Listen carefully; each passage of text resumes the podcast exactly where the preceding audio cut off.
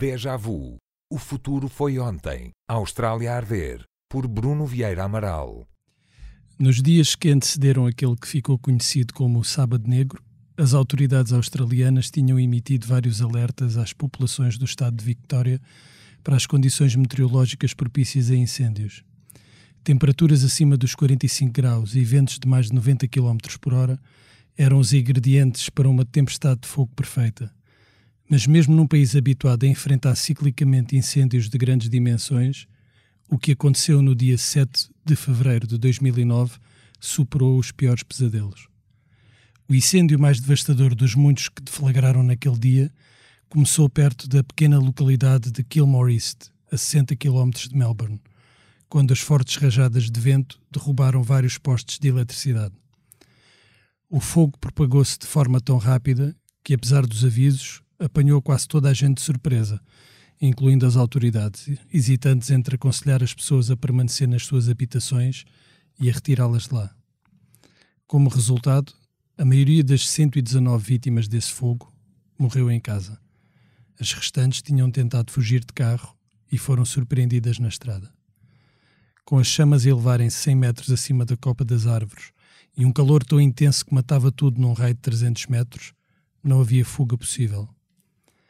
Além das perdas humanas, o incêndio de Kilmore East deixou na sua esteira um rastro de destruição sem paralelo.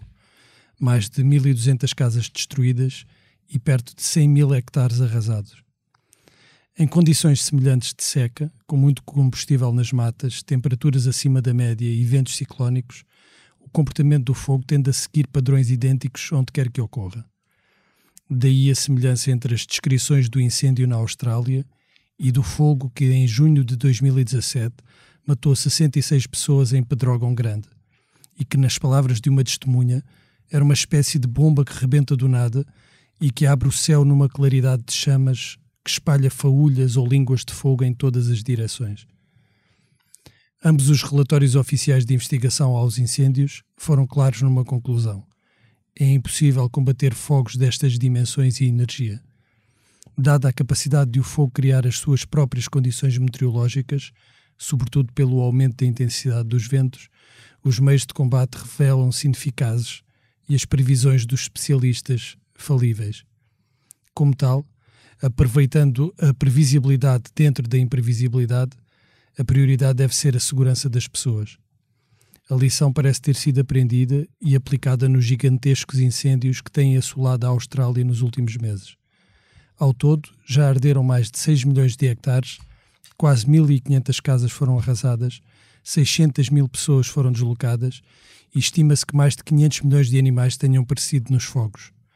Mas em comparação com a tragédia de 2009, o número de perdas humanas é relativamente baixo, com cerca de 2 dezenas de vítimas mortais. Mais preocupante é a hipótese de os fogos deste ano assinalarem apenas o início de uma nova era de mega-incêndios, em que os piores dias nem sequer tenham direito a um nome especial que os grave para a história.